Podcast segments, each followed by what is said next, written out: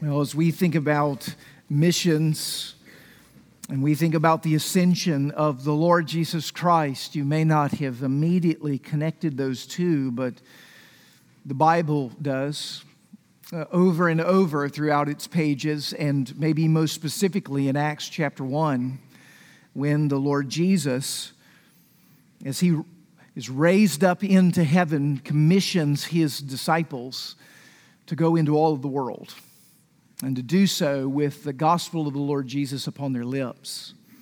As we turn to a passage of Scripture, Genesis chapter 10, that may not immediately look like it has much to do with the reign of Christ or to do with missions, I think that you'll be surprised because the Lord is doing something marvelous within what may be one of the most difficult passages of Scripture, at least to read, if not to preach on.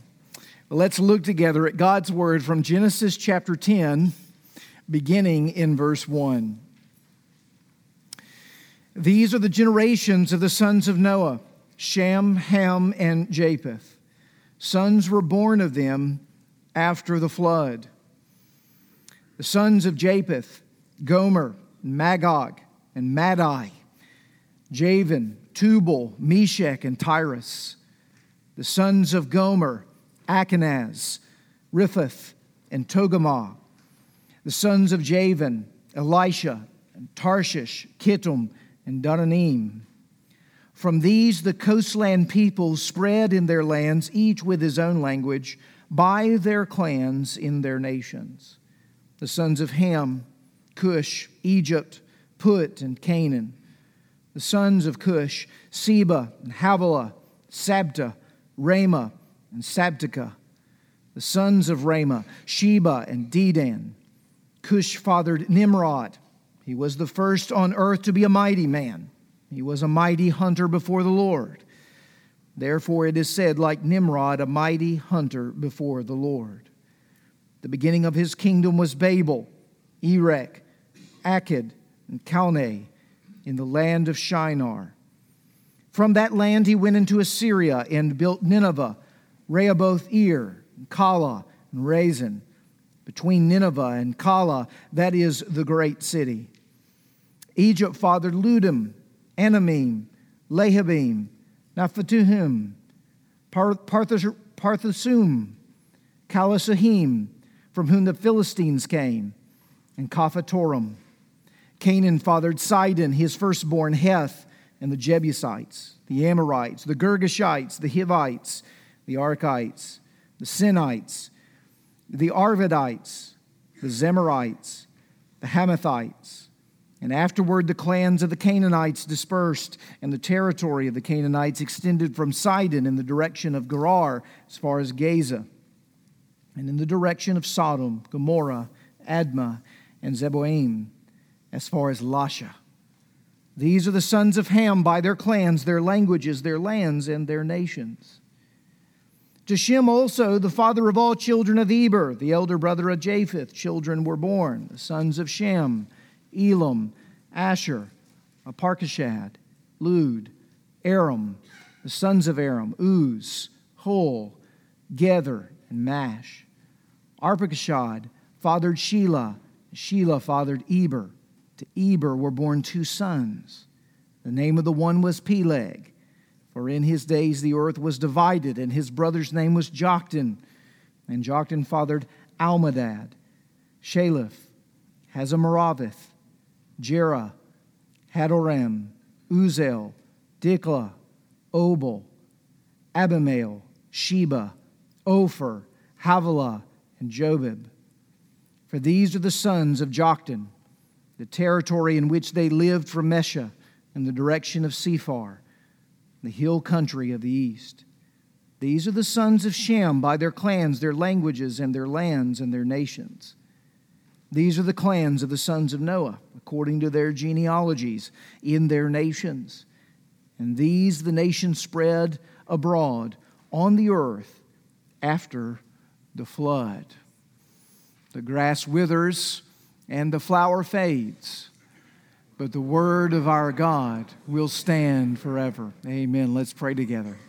Our Father in heaven, we trust that every dot and stroke of your word is your word. And it is profitable for teaching, for reproof, for correction, and for training in righteousness. We desire to know the intended instruction from this word. And we would desire now your Spirit to grant to us illumination, that we would know in heart the truth of that which you seek to speak to us and that we would be changed by it for your glory. We want to serve you. We want to know you. And we want in every way to be used by you. Come now and use these words for your purposes. We ask it in Jesus' name. Amen. Well, I told uh, one of you right before the service that the hardest part of the sermon is just reading the text today. I will say that the, um, I'm not sure I read the text the same this time around as I did in the first service. Can be totally sure that it's exactly the same. It just is what it is, my friends, today. Was told by one of my seminary professors when you don't know how to pronounce something, just do so with authority. I hope that you were convinced as I was reading through Genesis chapter 10. We have a book this morning on the book table called Devoted. Subtitle is Great Men and Their Godly Moms. Couple of books on the book table, great books. This one's wonderful. It's on the stories of, of the moms that stand behind some of the great Christian leaders in yesteryear, men like Charles Haddon Spurgeon and Charles Hodge and St. Augustine. Many of you will know the story of Monica. But most of these stories you probably will be unfamiliar with, and so I urge them upon you. I think that you'll be greatly encouraged by the fact that these praying, faithful mothers behind these men were in many ways the instrument that God used to bring transformation to their own heart in the fulfillment of the call that the Lord had on their lives. It's a reminder of the fact that we don't make ourselves, but it is the generations that go before us and the grace as God uses those generations that brings us into who we are and to who it is that we are going to become. That must have been what was on Moses' mind as he's pulling together this, this table of nations, this list of names and sons, and all of the nations that are represented. Because as Moses writes, Genesis chapter 10, he's walking with the people of Israel. They are out of Egypt on their way to the promised land. They're in the wilderness. And as they're in the wilderness, looking towards answering God's call in the future and even daily living by faith, they needed to know where it is that they came from. They needed to know what it is that God was up to, where it is that He had promised, and thus where it is that He was going to take them. He wanted them to know the forces that were giving shape to who they are and where it is that they would ultimately be led. You see, this chapter is not merely a list of arcane and almost unpronounceable names. This is a carefully crafted, theologically rich unfolding of redemptive promise. I realize it might not look like that on the surface, but what we have here are bloodlines bloodlines of men and nations. And we have been told since Genesis 3:15 when we heard that first telling of the gospel of the seed of the woman that will crush the seed of the serpent that we are to be reading the book of Genesis with these two lines, these two seeds or these sons that would come forth. We're to be looking to them with that eye. And what we see in Genesis chapter 10 is that the Lord continues to unfold for us his pattern of redemption. He, he does it in the context of Genesis 10 with these three sons of Noah. These three sons of Noah, who we looked at last week together in Genesis chapter 9, in that unsavory, unpleasant moment of Noah's drunkenness and nakedness in the tent, you'll remember his three sons all make an appearance. This Ham, Shem, and Japheth, this Ham who originally saw his father in his shame and then ridiculed him. And as it were, uncovered his nakedness further by going to tell his other two brothers so that they too could enter into the ridicule and the mockery with him. But those other two brothers, Shem and Japheth, didn't see it that way at all, covering their father's nakedness, not even willing to look upon it, walked in backwards with a garment upon their shoulders and dropped it on their father in order to give to him the respect and to cover, as it were, the shame that he had displayed. In this passage, we see that that story, in so many ways, gives shape to this table of nations because these three sons are actually the focal point of this genealogy. Uh, you'll, you'll see in the context of Genesis chapter 10, each of these sons mentioned. Verse 2, the sons of Japheth. Verse 6, the sons of Ham. And verse 21, to Shem also. These three sons are the organizing structure for this genealogical record, this table of nations. It'd probably be appropriate, just since those are the organizing structures of this, this genealogy, that we look at each of these sons' genealogy just for a moment to get a taste of what it is that's trying to be communicated to us from these particular men. Let's look first at Japheth, verses 2 through 5. These descendants of Japheth, who are listed here in these few verses, are those which settled on the outermost regions of the known world at the given time during Moses' lifetime. One scholar actually referred to those who are from uh, the lineage of Japheth as those who are dwelling on the hinterlands of the known world. These seven sons of Japheth produce 14 nations. And these 14 nations are scattered across what historians call the Indo European landscape. That is the land that we've come to know as Europe. The land that is, goes as far northern east into Asia and as far southeast into northern India. Uh, these, um, these Japheth tribes and clans and languages, these sons, as they dwelt and built up cities, were those that were furthest away from the people of Israel, the outer margins of the known world, and thus they very rarely show up in the telling of Scripture. In fact, as we look at the story of Israel, more and more crystallized through the Old Testament, some of these names never appear again. But that can't be said of the names that are described from the line of Ham. In verses 6 through 20, the nations arising out of the line of Ham are all too familiar to the people of Israel. If Japheth's uh, nations are the outer edges or margins of the known world, now we're zeroing in on the nations that are surrounding Israel, the nations that are closer to home, nations like Egypt, Philistia, the Amorites, the Hittites, the Babylonians. Uh, these are names we're accustomed to hearing as we read through the scripture because they're always a thorn in the side of the people of Israel. They saddle up right next to the promised land, some of them even dwelling within the promised land and on its outer edges. And so we're used to hearing their names. These were the kinds of people who were normally battling and sieging against Israel. If we could put it this way, they were probably on Israel's most wanted list. These were the countries they'd like to see just go away. And then in verses 21 to 31, we see the descendants of Shem. They're the last of the list that's given to us here in the table of nations. They're listed last because they really are the focal point of the text. These are the Semitic peoples.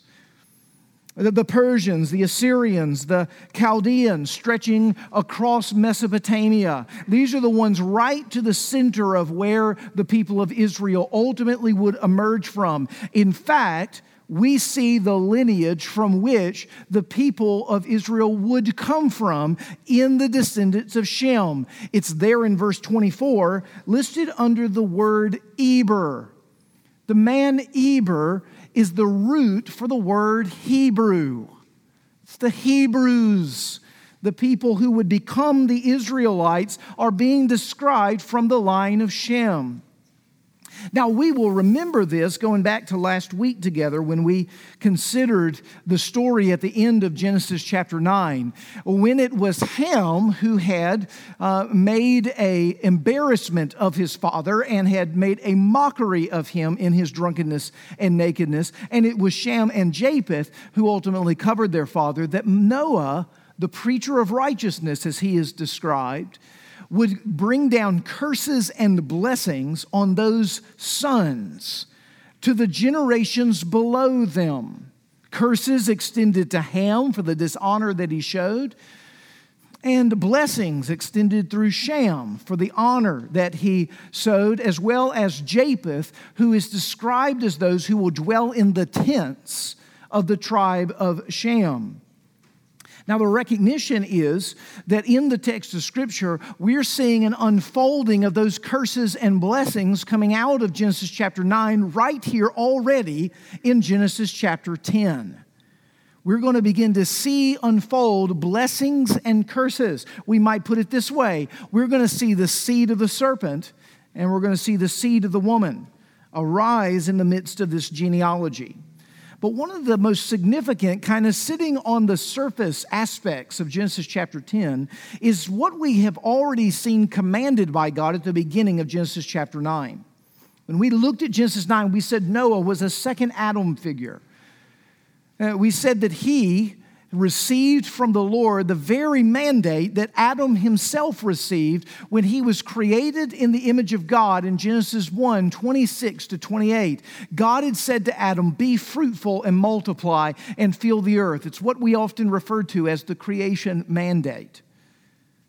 Well, Noah had received that same declaration in Genesis 9 1. Soon as he emerged from the, from the flood, the water now completely washed away, now walking on dry land, reestablishing the world, there now to repopulate the world. God says to Noah, Be fruitful and multiply and fill the earth. We saw so many parallels with Noah and his uh, reflection of being a second Adam type figure. But here's one of the things I want you to notice at the beginning of Genesis chapter 10 the world is full Genesis chapter 9, verse 1, and the command to be fruitful and multiply has taken off by the beginning of Genesis chapter 10, verse 1.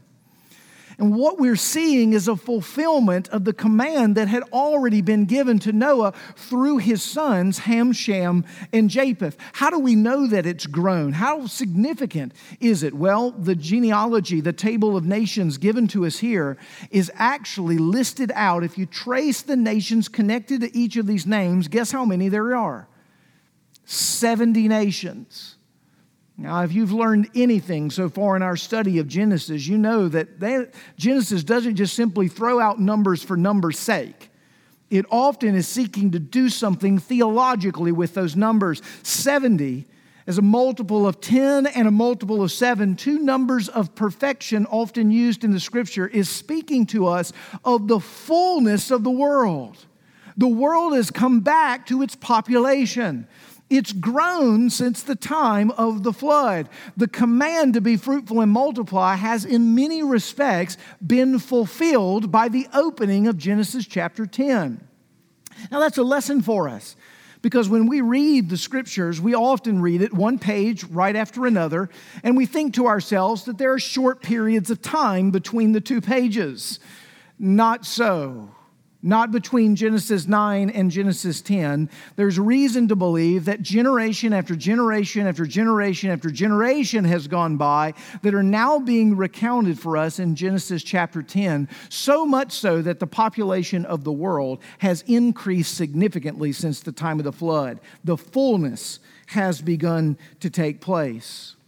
But this unity, this repopulation, also causes us a question if we're reading through the text. Because there's something different that we didn't see in the genealogy of Genesis chapter 5 that we see here in Genesis chapter 10. There's significant differences.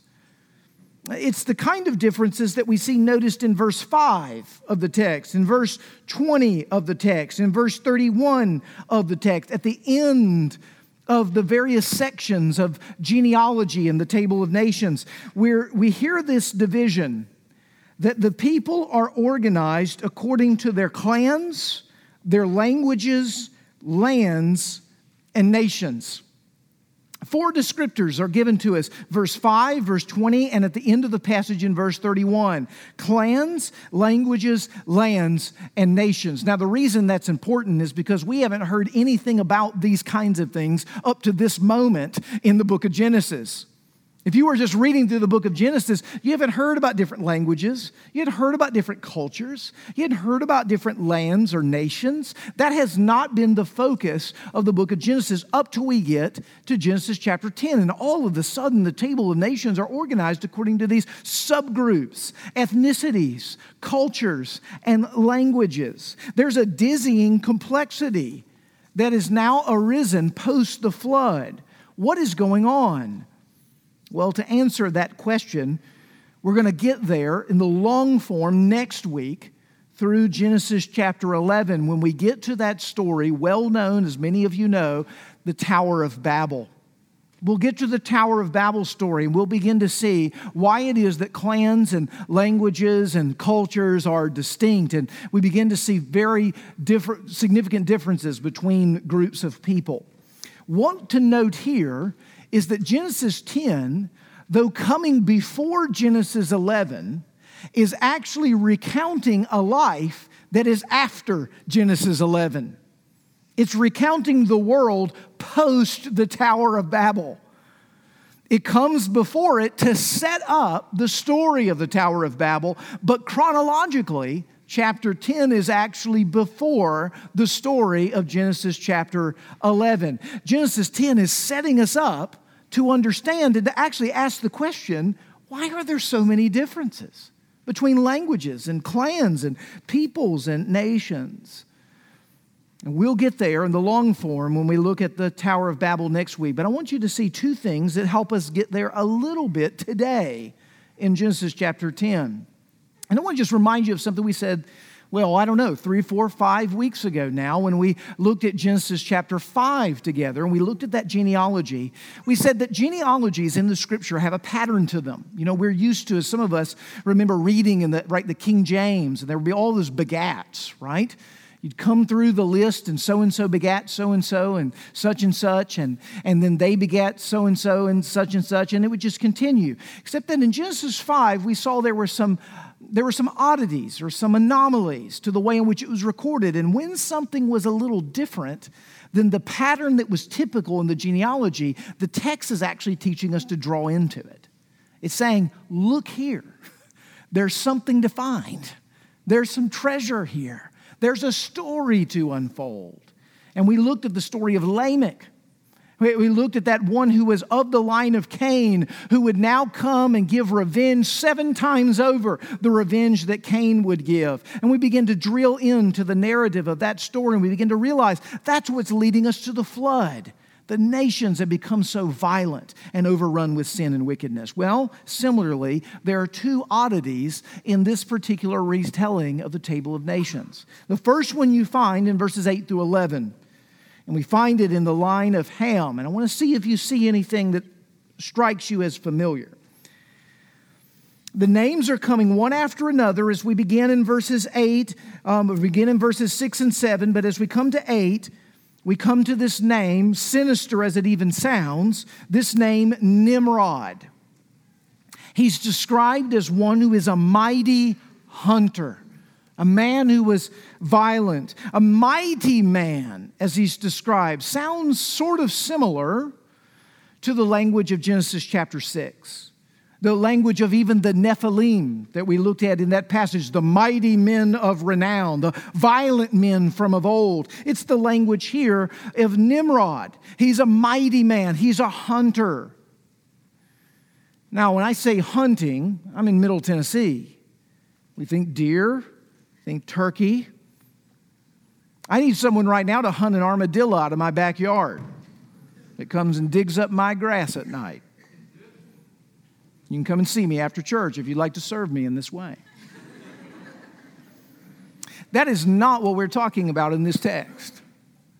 We're talking about a man who hunted other men. This is a man of, of a tyrant nature, a violent, bloodthirsty king. And he did it, notice, before the Lord. And we could read that and think, oh, isn't that sweet? I mean, he did it before the Lord. No, no, no. This is a man who knows that he's brazen before the Almighty God and he could care less. He will kill and he will take the image of God from others, that which was not of his. Now, how do we know that this was the Spirit? Well, anyone's name, like Nimrod, which means let us rebel, should be clue enough. And if you'll notice in verse 10 of this table of nations, Nimrod is known for the beginning of the foundation of what peoples and nation? Babel. The very one in which we will study next week together when we turn the page to Genesis chapter 11. A nation that will be known for rebellion and defiance to the Lord. Now, in the same way, you also see in the context of this passage an oddity, a second change, when we come to the line of Shem. Notice it's there in verse 24. Verse 24, the word Eber, as we mentioned a second ago, the root word for the word Hebrew, is mentioned here as the nation of Israel, the people from which the nation of Israel will emerge from. And notice that there are two sons that are given to Eber, Peleg and Joktan. And notice in verse 25 that Peleg lived in the days that the earth was divided. Very unusual marker in the middle of this table of nations is this note about the days when the earth was divided. Now, as you might imagine, many a PhD in theology has been written in and around the table of nations here in Genesis chapter 10, and much ink spilt here on Peleg specifically and what it is that this actually means. I remember uh, someone teaching me, even as a child, that this, this meant basically that there was one landmass in the world and all the continents were together, and then post the flood, there was, there was all kinds of erosion, and then there was the waters re arose and it separated the lands. And can't you see how Africa kind of looks like it was a puzzle piece with South America at some point, and now they're separated from each other and they could have been together, and that's probably what it means here in Genesis 10 when Peleg lived during the time of the earth being divided. Well, I guess that's possible um, that that's the case. But if we were to take context seriously, um, what's happened before in Genesis 9 and what's going to happen later in Genesis 11, where we see the separation and the divisions of the people on the earth. It's probably more likely that this note, based upon the fact we've already talked about Nimrod, is Peleg lived during the time of Babel. He lived during the time of Nimrod when the nations on earth were divided and dispersed across the world according to clans, according to languages, according to geography. That he was there when the judgment of the Lord came down upon the Tower of Babel. Peleg, one who was a follower who arose out of the lineage of Eber, one who is of the line that would emerge as his great, great, great grandson, one by the name of Abram, that we will read about in Genesis chapter 12. Peleg's great, great, great grandson, Abram, would become known as Abraham, this father of many nations. And we're told in Genesis chapter 12, verse 3, that this Abraham will be a blessing to all of the families of the earth. One of the things that's fascinating about Genesis chapter 10 is it sets us up to enter into Genesis chapter 11 as we understand the Tower of Babel moment and we understand what it is that took place under Nimrod's um, kingship, bloodthirsty as it was, and Peleg now coming out of Eber, a faithful remnant of God's people leading to Abraham, is that right beside each other, the seed of the serpent and the seed of the woman were being extended. Right beside one another in the same time period. Uh, under the same experiences, right beside them, the Lord's redemptive story was unfolding. And fascinatingly, where there would be separation and division brought through languages, clans, and geographies, under the judgment of God in the Tower of Babel, we're told by Genesis chapter 12, verse 3, that it would be through the line of Peleg, through Abraham, unto the New Testament, that ultimately it will be the nations that he will ultimately touch, all the families of the earth will be touched in and through this story of Abraham. Now, what we actually see, I think, taking place then here is a kind of call to, to mission, a kind of global portrait.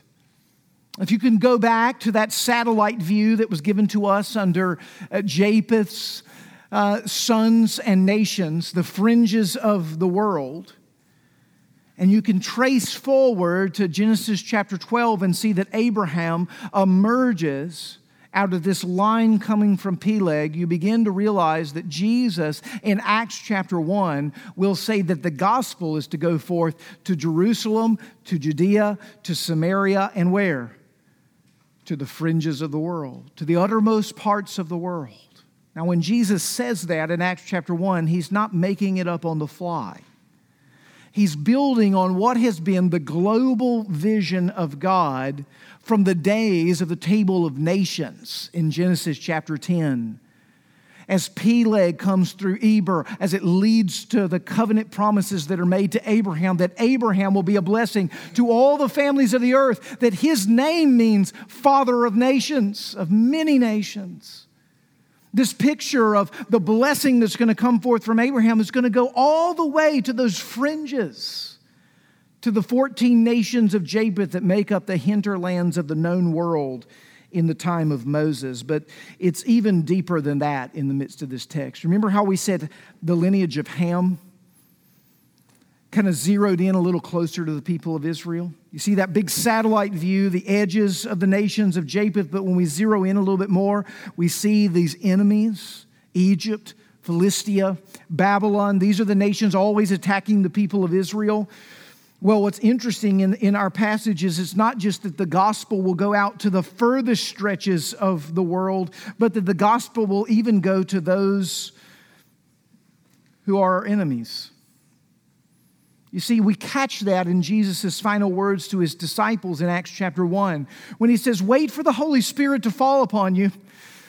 I'm going to ascend into the heavenly places, and as I am received into my session, into my power at the right hand of the Father in heaven, I'm going to send to you my comforter, and you'll be clothed with power from on high. And you're going to go to Jerusalem, to Judea, to Samaria. Samaria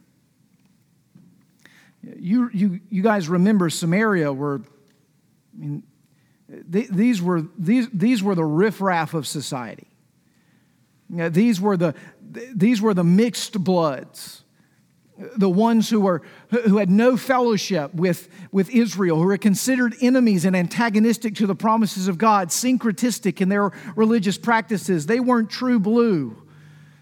They, they, they weren't of the, uh, the, the DNA lines that they needed to be from. They were enemies of the people of Israel. And what Jesus is actually saying in Acts chapter 1 is that we're going to the uttermost parts of the world, but we're also going to the people that you often hate most. To the ones that are provoking you in the side, the ones who are constantly the enemies that as you watch them on the evening news, and certain ethnicities pop up, certain types of people certain cultural distinctives that rub you wrong and that get you angry. Those is whom I'm sending you to. My message goes to them. It doesn't simply go to the outer regions of the nations of Japheth, but it goes to Egypt. It goes to Babylon. It goes to Cush. It goes to Ethiopia. It goes to the places that you would least expect it. Not only does it go to the, to the outer fringes of Japheth, but it goes to Philistia and the enemies of Israel. It goes to all peoples. Do you see, God's design through the work of Shem was to never just reject Japheth and Ham, but through Shem, draw Japheth and Ham in. That his covenant blessings would go to Jerusalem, to Judea, to the uttermost parts of the world. You see, God's design in working through Israel was in order to redeem mankind, that the gospel would go to all, that the church would redeem for him a people through its preaching of the gospel from every kindred, tribe, tongue, and nation. Isn't it interesting how similar that is to clans and lands and languages and geographies? Do you see the work of God globally in the Old Testament, fulfilled in Christ, is the work of God globally in the New Testament? We just oftentimes forget it, as the people of Israel did. You know, when the disciples gathered with Jesus on the moment of his ascension there in Acts chapter 1, do you remember the question they asked him? Is now the time you will restore the kingdom to Israel? They were completely consumed with themselves. Is now the time that you'll restore the glory of America? Right. That's the question. And he said, You know what he says? It's not for you to know times and places. But when the Holy Spirit comes, you will go to Jerusalem, to Judea, to Samaria, to the uttermost parts of the world. When the Holy Spirit comes, when you are clothed with power on high, you won't be thinking prejudicial with your ethnicities. You won't be favoring certain languages or approaches in culture. You'll begin to love every kindred, tribe, tongue, and nation. You will go to the nations. You will be a people who will have my heart for mankind. You see, this passage calls us to a love for the nations and a call to mission to go to the nations. This very passage teaches us that we are a global people because we are marred with a God who is building a global kingdom. A kingdom, yes, that is not of this world, a kingdom that is made up of all the peoples of this world. A kingdom of men and women, boys and girls, white and black, of all kinds of nationalities and backgrounds, all kinds of political persuasions, all kinds of different convictions. He's making a people and he's drawing them into himself.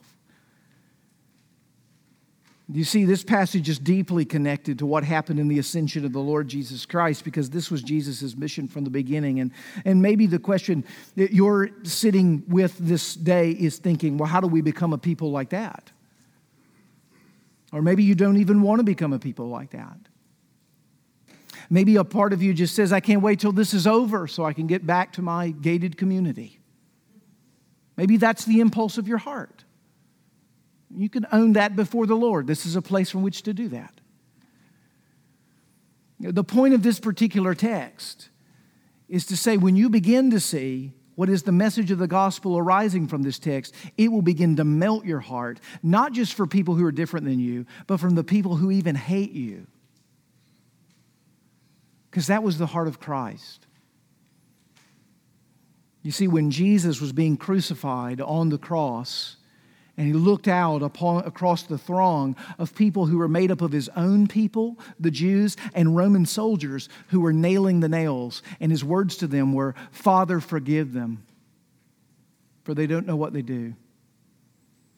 He was displaying for us a gospel that loves, yes, even its enemies, and people who are so unlike us and different from us. Now, it may surprise you to think, well, I, I just don't know. I don't know how to do that. I don't even know how to begin to have a heart that would want to go to Greece, a heart that would want to go next door or go to a community that's not like my own. Well, let me just let me just help you see that you've already experienced that love in Christ Jesus.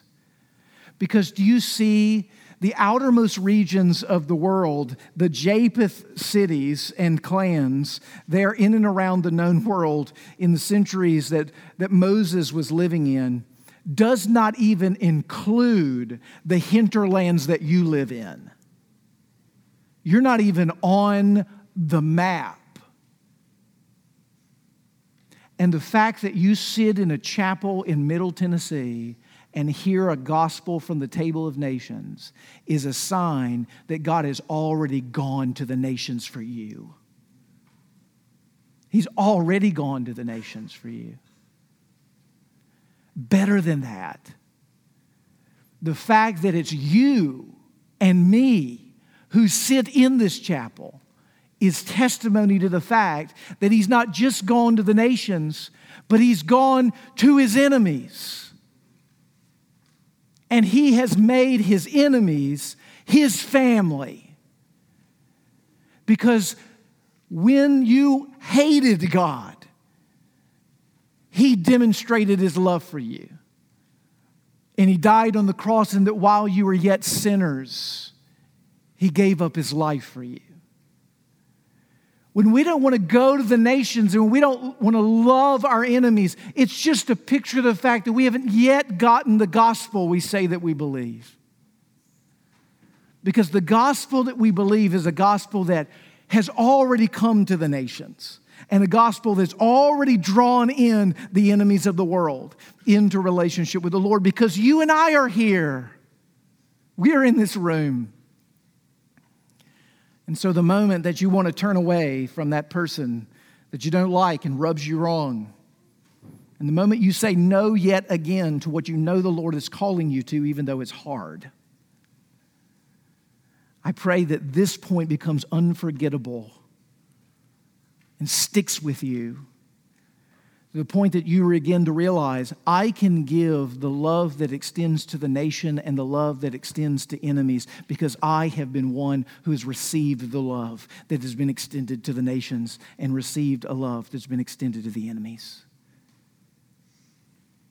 Friends, as we look at this passage together and consider its power and its glory, I simply ask that the Lord would confirm to us as His people on this Ascension Sunday that the Lord Jesus Christ sits on the throne, and this kingdom will be built.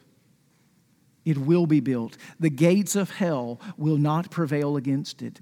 And if we don't live according to the heart and the love of God in this day, we will find ourselves very out of place when we get to the new heavens and the new earth. When we see every kindred, tribe, tongue, and nation, every ethnic clan, every language spoken, have you always just assumed? That when you hear the angels sing, it's in English.